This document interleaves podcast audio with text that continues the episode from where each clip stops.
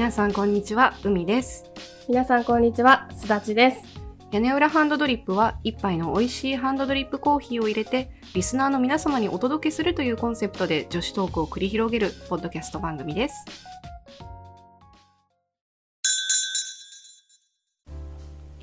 今日はすだち先生をお迎えしてお送りいたします。よろしくお願いします。はい、今日のテーマは、ワインイエーイ ワインです。まあ、私と海の共通点といえば、まあ、コーヒーとワイン。我々ワインが大好きで、うん。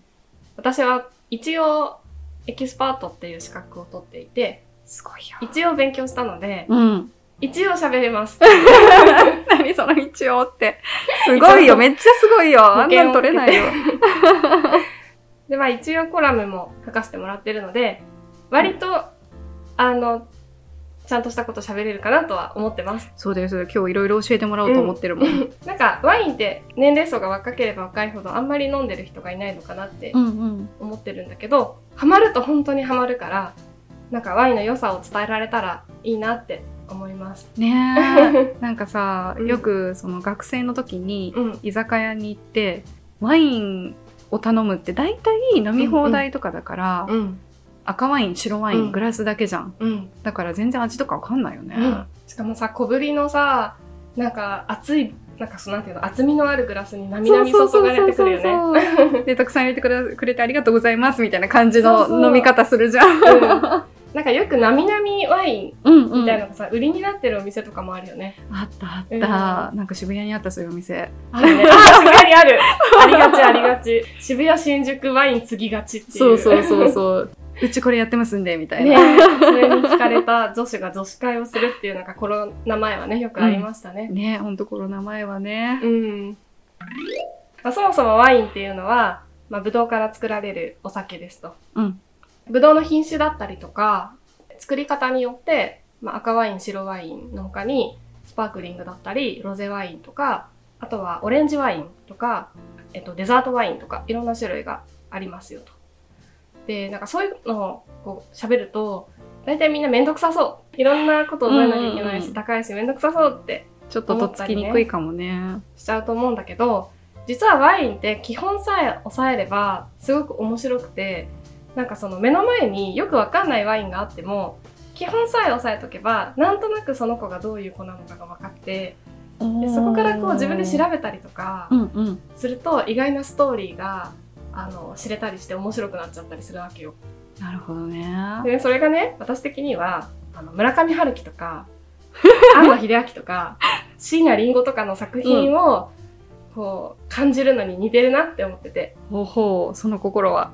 なんかこう、複雑だと思うんだけど、実際その作品に触れてみると、なんかこう、よくわかんないけど魅力があって、探っていくと、自分の知らなかったストーリーがどんどんこう、掘り返されてって、どんどん理解が深まって、どんどん好きになっちゃうみたいな。なるほどね。まずは習うより慣れろと。そう。で、そこから深掘りすると楽しいぞと。そう、だからワインのうんちくをこう、ひきらかすというよりは、目の前のワインを楽しみ尽くせばいいんだよっていう感じ。ん。別に知ってる知らないとかじゃなくて、うんうん。こう、いかに楽しんだかみたいな。それが結構重要なのかなって私は思ってて。だからそういうスタンスでいこう。行こう行こう行こじゃあまず最初に、そもそも、まあワインをはじめとしたお酒ってどうして美味しいの？というテーマで。う。これ謎だよね。うん。飲んだ時に自分にしっくりくるワインってすごく美味しいなって思うんだよ。でもその美味しいって、うん。例えばチョコが甘くて美味しいとか、うん。そういうのとちょっと違ってて、うん。なかなか言語化できないなって思ってた。ううん。ん。こう、お酒って苦手な人も多いじゃん。だけどなんか、なんて、おアルコールに弱いけど飲みたくなっちゃうみたいなのって不思議じゃない、あれね、不思議だよね。飲んだら酔っ払うのにさ、なんで飲んじゃうんだろうみたいなのあるよね。ね。まあちょっとアルコール自体がこう脳を麻痺させて気うん。持ちよくさせちゃうから依存性があるっていうのも、もまああるにはあるんだけど、お酒って結構種類があってさ、醸造酒とうん。蒸留酒と混成酒の3つがあるんだよね。へえ、醸造酒がいわゆるワインとか日本酒とか、そう。で、蒸留酒がグラッパとか、あ、そうそうそう。そういう感じだよね。まさに。混成酒、混成酒。初めて聞いた。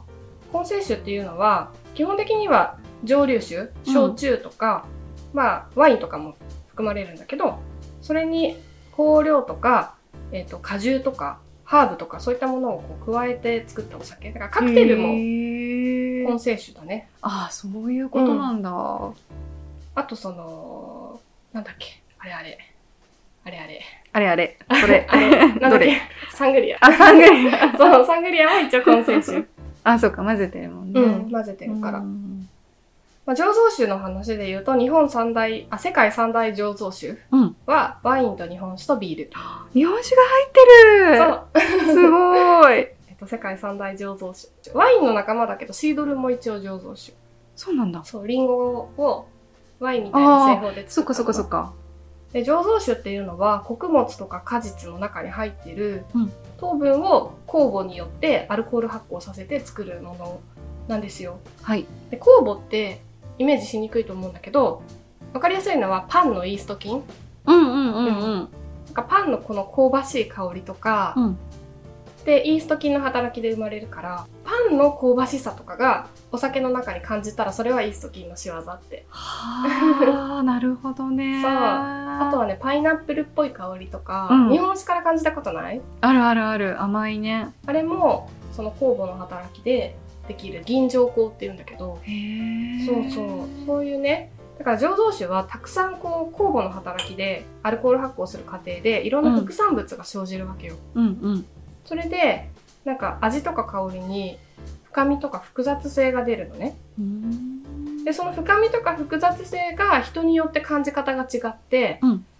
フルーティーさをよく感じる人もいればパンみたいな酵母の香りをよく感じる人もいるから多分好き嫌いとかが。人によって気づくポイントがうん。ちょっとずつ変わってくるんだ。ちょっとずつ変わってくるんだって。ああ面白いね、味覚というよりはね多分嗅覚が人によって得意不得意があってこの匂いはよく感じるけどこの匂いはあんまり感じないみたいなのが人によって結構あるんだって。そうそう。だからさっき海が言ったうん。なんで好きなワインと好きじゃないワインがあるんだろうみたいなのは、うんうん。多分そこから生まれるのかなって。思自分がよくこう馴染みのある好みの香りうんのものとかってことかな、そうそうそうだと思う、んなんかよくさワインってコルクでうん。栓をするじゃない、うん。でコルクにカビが生えてるとそのワインは不良品って言われるんだけど、うん。そのカビの匂いって感じる人と感じない人がいるそうなんだ。だそう。なんかワインのこういろんなさ例えるものってさ、うん。ヨーロッパの人の感覚で決められてるから、うんうんうん。だから日本人すごい分かりにくいのが多いんだよね。あ前すだっちゃんちでさ、やらせてもらったあの匂い香り当てゲームみたいな、うん。っていうのがあったんですけどね、それをすごく独特なものがいっぱいあったね、独特なものだらけ。火打ち石とかね、うんわかんないよそんなのみたいな。なんだっけ？うん、う馬の。馬の汗。そう。馬って汗かくんだ。まあそれそうだよね。動物だもんねぐらいの。分かんないよね。ねヨーロッパの人にとっては多分身近なえもの、うん日本人にとってはちょっとうんみたいな。そうだからね醸造酒はお酒の中でも、まあ、さっき言った醸造酒蒸留酒混成酒の中で、うん。一番まあ醸造酒が元になってるものアルコール発酵させたもうそのなんだピュアなものでで酵母の働きでいろんな複雑な副産物があるからどういう複雑味が出てるかで料理との合わせ方を考えたりとかあと好き嫌いが生まれたりとかするっていう。ね感じなのよね。なんかうん私あんまり知識がないから、うんもう当てずっぽうで食べ物と合わせていくわけだけど、うんうまくあった時あ、うんこれワインも美味しく感じるしご飯も美味しく感じるっていうと、めっちゃハッピーな気分になるんだよね。ね、そうそう、ね本当そうなんだよね。理屈はよくわかんないけど、みたいな。そう、でもさ、日本日本の、なんていうの、和食に料理酒使うじゃん。んうんあれも、その、食事の時にワイン飲むのと、その煮物に料理酒使うのって原理は一緒で、風味を足してるわけだからうんうんうんうん。その料理に使うに、えっと、料理酒はアルコール飛ばして、うん。料理になじませちゃってるから、あんまり意識しないけど、まあ一緒だよね。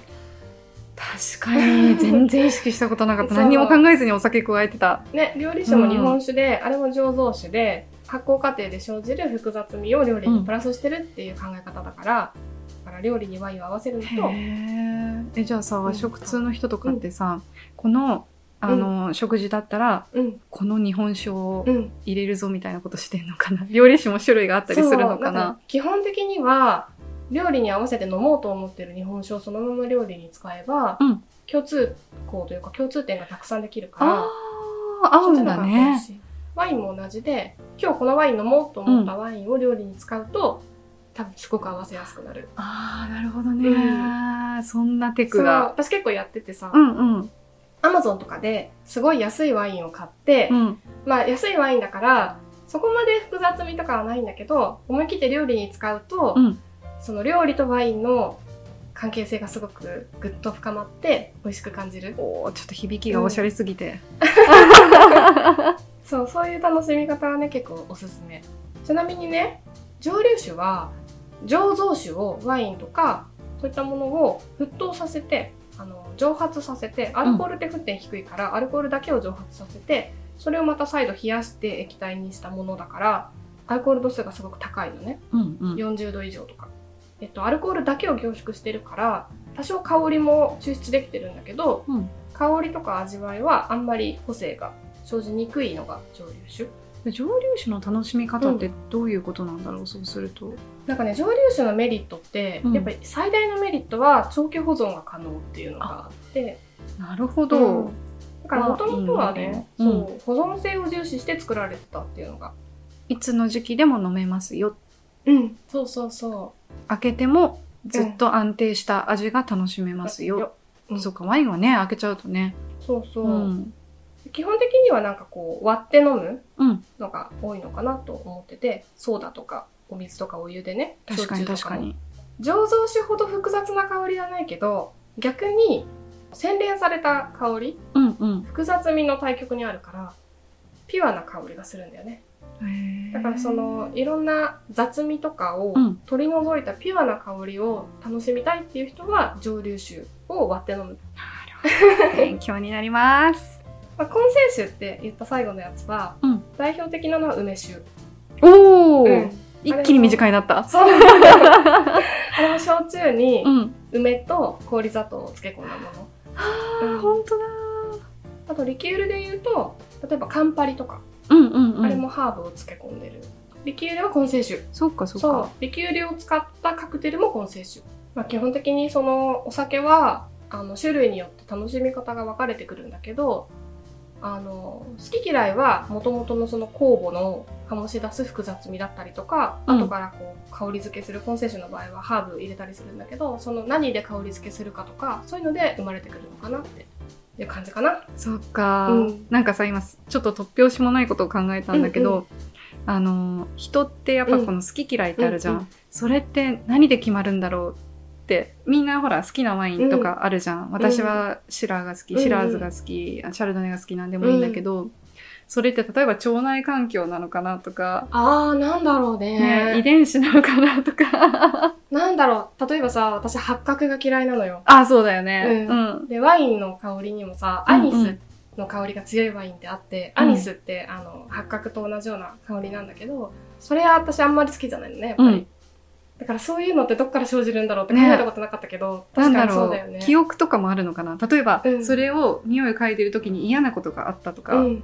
なんか自分のうんもう覚えてない気づかない無意識のレベルのところでなんかコントロールされてるのかなとか思って。ちっちゃい時はさ、苦いから嫌いとか、うんうそんな感じだったけど、大人になるとまた違ってくきそうだよね。ん。ねというわけで、お酒ってなんで美味しいのというのが分かったところで、次のテーマですが、はい。シャンパンについて上がるね、シャンパン。ワインの中でもさ、日本人にすごく身近なものといえばシャンパンかなということで、シャンパンについてちょっと喋ってみたいなと思います。お願いします。海さんはシャンパン好きですか？はい、あの、あの、シュワシュワしてるね。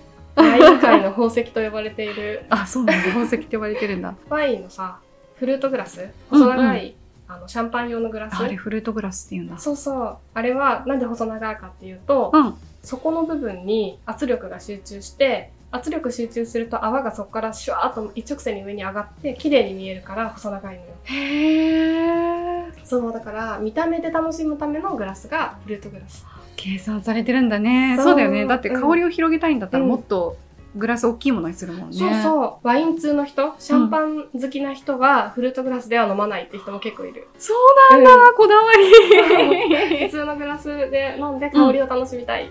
もう見た目の華やかさ分かっていると。そうそう。そこをあえてうん香りを楽しむんだと。うんだからパーティーとかで華やかさを演出したいんだったら、フルートグラスを選んだ方がいいよねって言う人もいるね。うん食事に合わせるんだったら、普通のグラスの方がいいよね、みたいな。そうかそうか。でちなみにね、シャンパンにまつわる名言があってさ、おフランス皇帝ナポレオン・ボナパルト。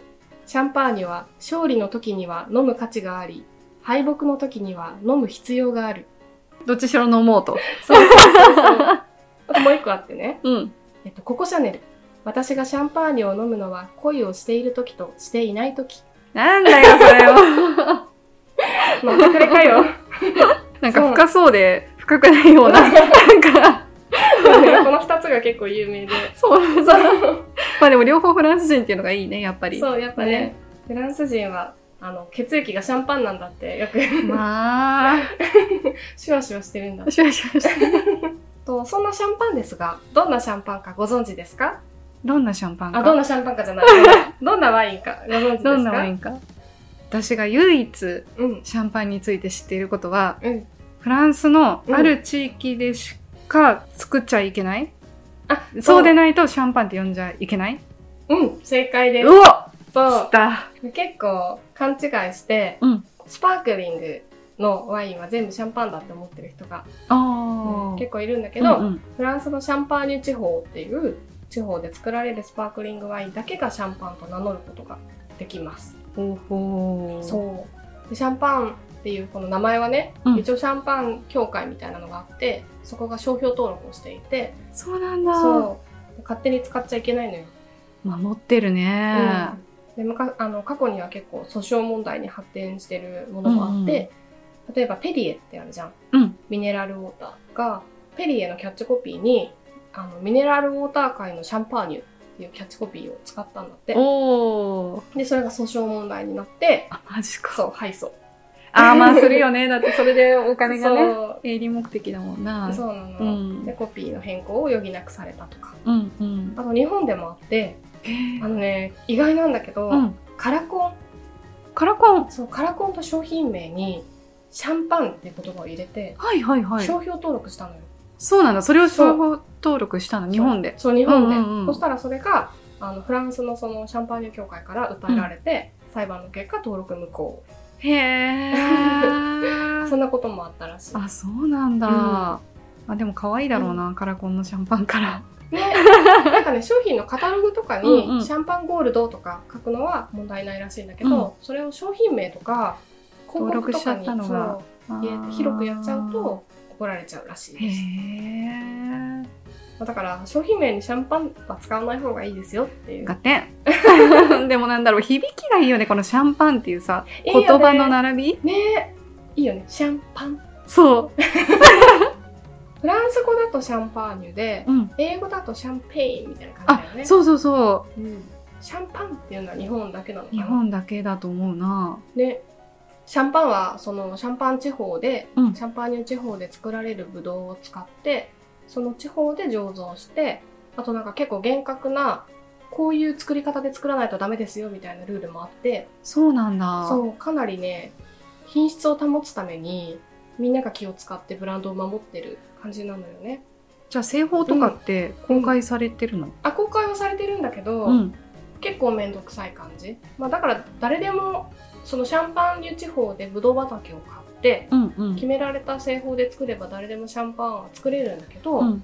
シャンパーニュ地方の地価はものすごいことになっていて、もう絶対個人で土地は買えないらしいよ。ちょっとありがたみが増すね。そうなんだよ。なんかヨーロッパって昔、うん。ワインを量産して質が落ちてワイン界がすごくズタボロになってしまったみたいなことが結構いろんなところで起きててそんな時期があったの？そうだだからねそこから結構ブランドを守るために法律を作ったりとかう、んうん。かなりいろいろやってるんだよねだからねちょっとそういう人たちに敬意を表して、シャンパンはシャンパンだとはい。スパークリングワインイコールシャンパンではないと合点。それでねシャンパンにまつわる話でもう一個あってうんうん。映画とシャンパンっていう結構いろんな映画にシャンパンって登場するんだけどまあなんかパーティーシーンとかに出てきそうだね。なんか有名なので言うとあのオードリー・ヘップバーンが主演したうん「昼下がりのジョージ」って映画覚えてる？見たことない。見たことない？うん。そこに出てくるのがあの有名な、うん。あの萌えシャンそうなんだ、結構なんか、うんフィーチャーされて出てくるの？萌えシャンねなんかさりげなくラベルが映るぐらいなんだけど、うんなんかその昼下がりのジョージってさホテルに泊まってるイケメンが、うんオードリー・ヘップバーンと恋をする話でそのイケメンのホテルの部屋にオードリー・ヘップバーンが夜な夜なあの遊びに行って なるほど。二人だけのなんていうの会合をするっていうなんかいいね。ハッピーな映画で。そのホテルの部屋に運び込まれる、なんかルームサービスみたいなところにシャンパンが乗ってて、それが萌えっていう。う。なんかいいよね。ルームサービスでさ、うんホテルマンの人がさ、こうカラカラってこう、うん。ね。冷えたワインを持ってきてくれるっていう。おしゃれ。やってみたい。やってみたいね。で、もう一個、すごく有名な、うんもう、ザ・シャンパン映画といえば、うん皆さんご存知、007。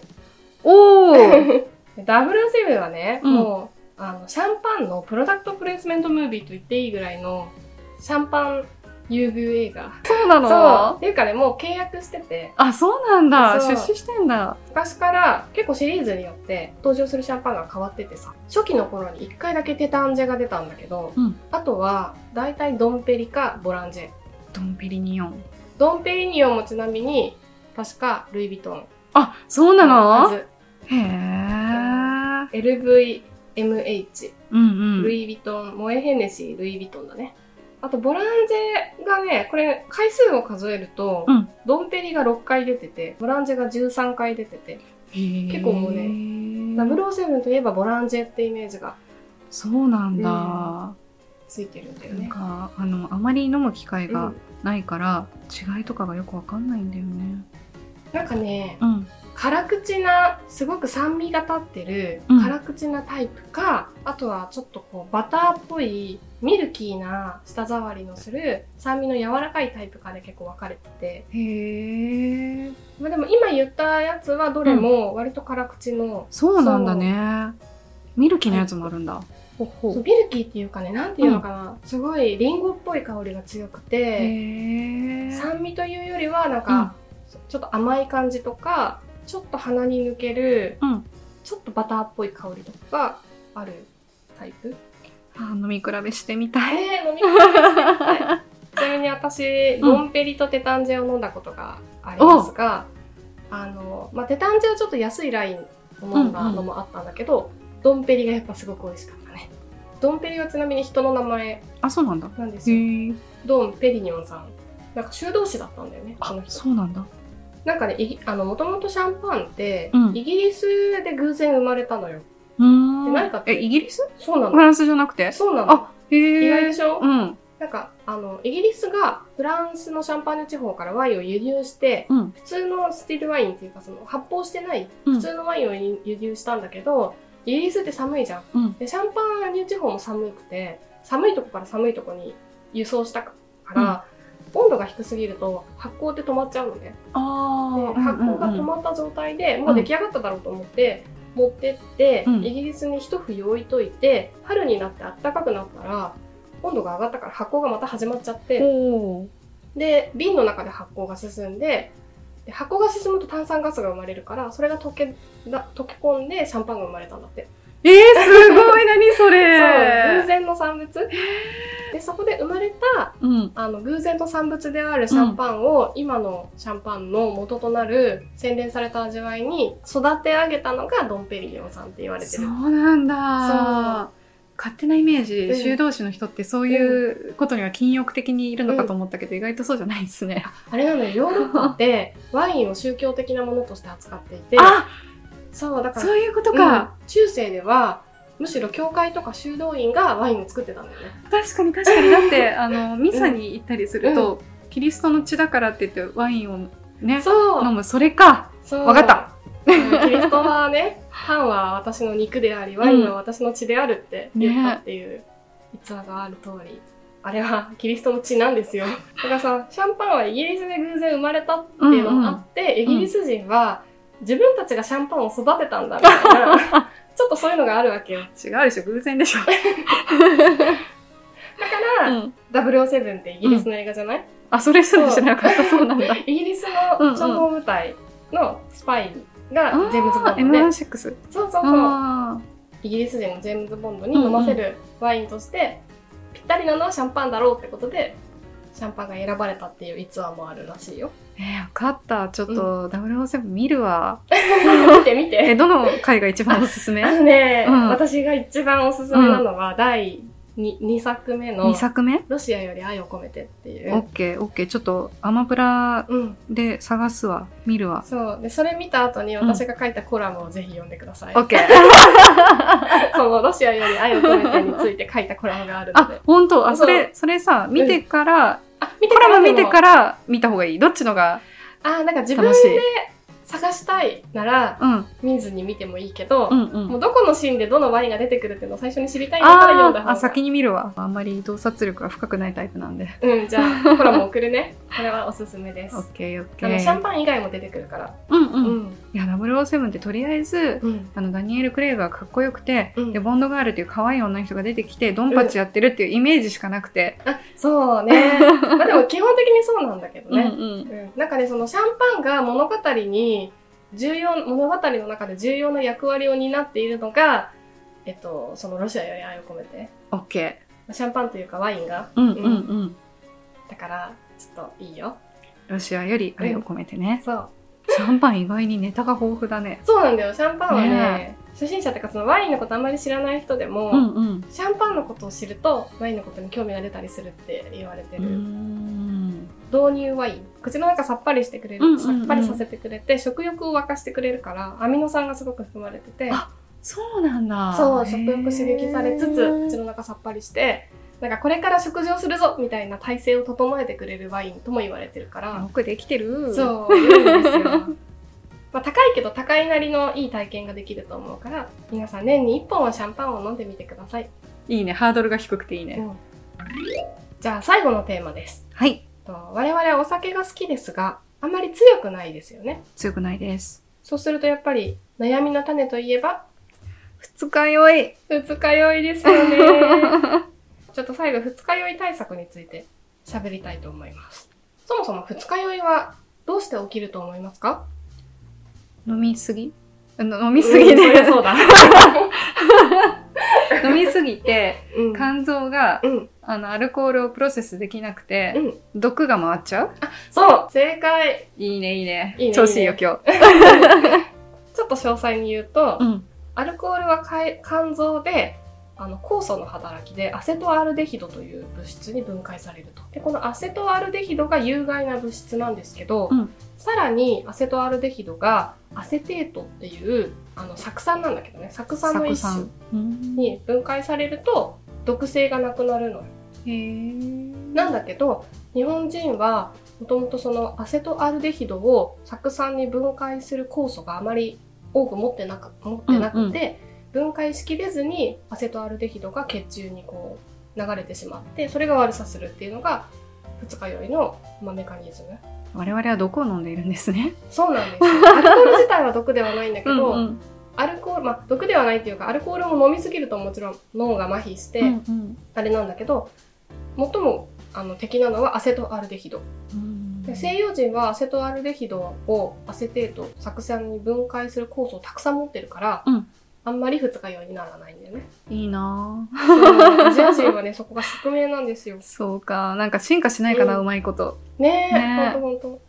ちなみにさお酒を飲んだ後息が酒臭いとかってよく言うじゃん、あれも胃から出てるわけではなくなんかもともとそのアセテートが全身を回ってうん。あの水と二酸化炭素にいろんなところで分解されてそれが皮膚から放出されたりとか息から放出されたりするんだって。だから酒臭いっていうのは胃から登ってきてるというよりは分解されたものが排出されてじゃあ全身で酒臭いのね、そうなのよ。そうでしたか。そう汗とか尿とかうんうんうん。息とかが排出されてるらしいよ。そっかそっか人体のメカニズムあんまりよく分かってないんだけどさ、お酒飲む時って、うん。今日はいっぱい飲むぞっていう時必ずヘパリーゼ飲むのね、うんうん。でもあれって利尿作用を強めるものでしょう、うんまあ基本的には飲んだものっていうのはうんうん尿として出てくると思うんだけど、うんどこで肝臓に行くんだっけみたいな。あなんかねその二日酔い対策につながる話なんだけど、うん。基本的にその肝臓でアセトアルデヒドを分解する働きを高めるものが栄養素がいくつかあってうんうん。多分それが含まれてるあそうなんだ。うん、そっかそっかそ2っか。つアプローチがあってさ、うん1個はそのアセト肝臓の働きを強化するっていうアプローチがあって、もう1個はその利尿作用で体外に排出するっていうアプローチがあるんだよね。で前者、はそもそもアセトアルデヒドをあの体内に残らせないみたいなアプローチで、うんうんうん後者はもうアセトアルデヒド体内回っちゃってるから一刻も早く排出するっていうアプローチっぽいなるほどね。じゃあ、うん水いっぱい飲もうって話か。そうなのそもそもアセトアルデヒドを撃退する対策としてうん。有効なのはお酒と一緒に水を飲む。そうすると濃度が下がるから肝臓が慌てずに済むというか、へえ、あ、そっか、いっぱい来ちゃってちょっと困るわ困るわみたいになってるところを、うん。ってことだね。そうそうそう。あとは、えっと、食品でうん。その栄養素を補う、まあ、そのヘパリーゼとかもうん。そうなんだけど、普通の食品からも補える。そうなんだ。何を一緒に食べればいいのかな？おすすめはね、うん。枝豆ですね。枝豆。めっちゃ理にかなってるじゃん。居酒屋そうのなのそうなの。ビールと枝豆。そうなのよ。そうなの。先人たちの知恵よ。知恵なんですよ。ただワインに枝豆ってあんまり合わなくて、うん、なんか、そう。ちょっと想像できないね。白ワインだったら一部合うのもあるんだけあどー。そうなかなかちょっと豆はね難しいんですよ。だからワインにもし合わせるんだったら果物。で果物でもやっぱり生の果物はあんまり合わせにくいから、うん。ドライフルーツとか。はいはい、それで食べるのかな？そうなの。まあ、あとは生ハムメロンとかさ。あ確かにね。ね。うんそれもありだね。一番ねうん。二日酔いに効果的な果物ははい。柿です柿そうこの間さっちなんか柿合わせてたよね。そうね。柿でねコラム書いたんですそうだよね。そうそう見てた。へえ、柿とか思いながら見てたけど。柿はね干し柿ととかあんぽ柿とかはうん。すごく二日酔いその肝臓の働きを助けてくれる、まあ、そう利尿作用もあるんだけどなんだ。書き出すしかない、これから。うんしかもね あの干し柿はうんすごくワインに合います、そうですか。うん赤ワインにめっちゃ合うから、うんうん。ぜひ干し柿を。きっとさ、うん。両方ともさ、なんか、その渋みっていうかう、んうん。合いそうだよね。そう。なんかね。なんかね柿の中に含まれてるタンニン、うんその渋みがそのアルコールにこうあ。効くらしいよ。赤ワインにもタンニンって入ってるじゃんね。入ってる。あれも助けてくれたりするのかな。そう助けてくれてるんだけど、うん。結構少量であそっかそっかそっか。へえ、面白いね。そうなのよ。でもう一個ねうん。あの二日酔い対策として効果的な、まあ、ものがあるんですけど何だと思いますか？えー、だって水が出たでしょ？食べ物が出たでしょ、うん。使い酔い対策。ちゃんぽんしない。まあそれもそうだね。あちょっとねそこのメカニズムちょっと私よく分かっていや、ないけど。私もよくわかんないんだけど、すごいだから聞こうと思ったんだけど、なんでちゃんぽんするといけないんですか？みたいな。ちょっと分かんない。私もねどうなんだろうね。謎ですわ。すいません。教えてください、答え。我々に親しみのあるものですよあ、コーヒー。そうコーヒーですちょっと、そういえば私うん主張してたわ。あの、バイトしてた時。主張してた？あコーヒーは二日酔いにいいんですよとか言っ言て。ったてたの？すっかり忘れた。そうなんですよはい。そうコーヒーはね、うん2つ効果的な側面があって、1つは利尿作用だからもう二日酔いになって体内にアセトアルデヒドがたくさんある状態で飲むと利尿作用があるからどんどん体外にねおしっこと一緒に排出されますっていうのが1つもう1個は二日酔いの症状の1つとして頭痛があるじゃないですかある。でコーヒーに含まれているカフェインは脳の血管を収縮させて頭痛を緩和する効果があるのでそうだおー。からコーヒーを飲むと頭の痛さを緩和しつつ利尿作用でアセトアルデヒドを体外に排出できるとめっちゃいいじゃん。そうすごい優秀じゃん。ただ二日酔いの時ってうん。胃が荒れてたりとか、ああ、そうムカムちょっとカしたりねね、飲みにくいってなるかもね。だからちょっとそそういう症状があったらコーヒーは控えた方がいいかもしれないんだけど、じゃあさその、レストランとかで食べに行った時に、うん。締めはコーヒーっていうのはまあ理にかなってるってことそうそう。かなまあちょっと睡眠に影響が出ちゃうからあれなんだけど、うんうん私は結構最後コーヒーをいただくことがあ多いかなって、てねそれだとね翌日こう胃が荒れる前にうん。先に入れちゃうみたいな、そうそうそう本当そう。でそれで利尿作用でどんどん出しちゃうみたいな感じで、広いね。そうなちなみにアルコールと一緒に炭酸水を飲むのは逆効果で、そうなんだ。そうなの。まあ、一応水分ではあるんだけど、うん。吸収を促進しちゃうっていう側面があって胃をそんなかことある？活性化させちゃって。なんかアルコールって胃と小腸で吸収されるんだけど、うん。胃で2割吸収されるのね。でその2割が増幅されちゃうというか胃から直接どんどんどんどん入ってっちゃうらしくて肝臓がやっぱ一番負担がかかるんだよね。肝臓をできるだけうんうん。こうサポートしてあげるのが二日酔い対策としてはまず一つあった。いたわります、肝臓。肝臓がダウンした場合は、うん。一刻も早く毒素を体外に出す。オッケまあ、こんな大変な思いをしてまでどうしてお酒を飲むかっていうと、冒頭で 喋った通り、ー。美味しいからです。美味しいからです。でなんかさ、これでワイン人口が増えたらいいなって思ってて、うんうんうん。こうワイン好きな人といつかワイン会したいなって。したいね。したい。なんかさ、うんほら、人がたくさんいればいるほどいろんなワイン飲めるじゃない、そうなん。それ楽ししいよね。そうなの。で、いろんなものを持ち寄って、うんうんバーベキューとかしながら飲むのもいいなとか。楽しい。ねえ屋外で楽しい。そう。ワイン人口が増えたら、うんまあ、屋根班リスナーのね、うん中で、ワイン人口が増えたらワインオフ会しましょ 楽しい。やりたう。い。うんというわけで、です。ワインの会第1弾でした。あ、これは第2弾があるんですね。あるかもね。まだね、ワインについて喋りたいことのね、多分半分も全然喋ってないから。ワインってほんと要素いっぱいあるよね。あるのよ、奥が深い。ちょっとあの、スタッちゃん、次はぜひあの、飲みながらそうだね。やるのどうでしょう？そうだね、間違いない。今度は飲みながら喋るので、このワインを飲みながら喋るっていうのをツイッターでつぶやいてさ、まあそれ飲みながらみんなも聞いてもらうっていう。楽しい楽しい。感じにしようぜね。To be continued. 屋根はさ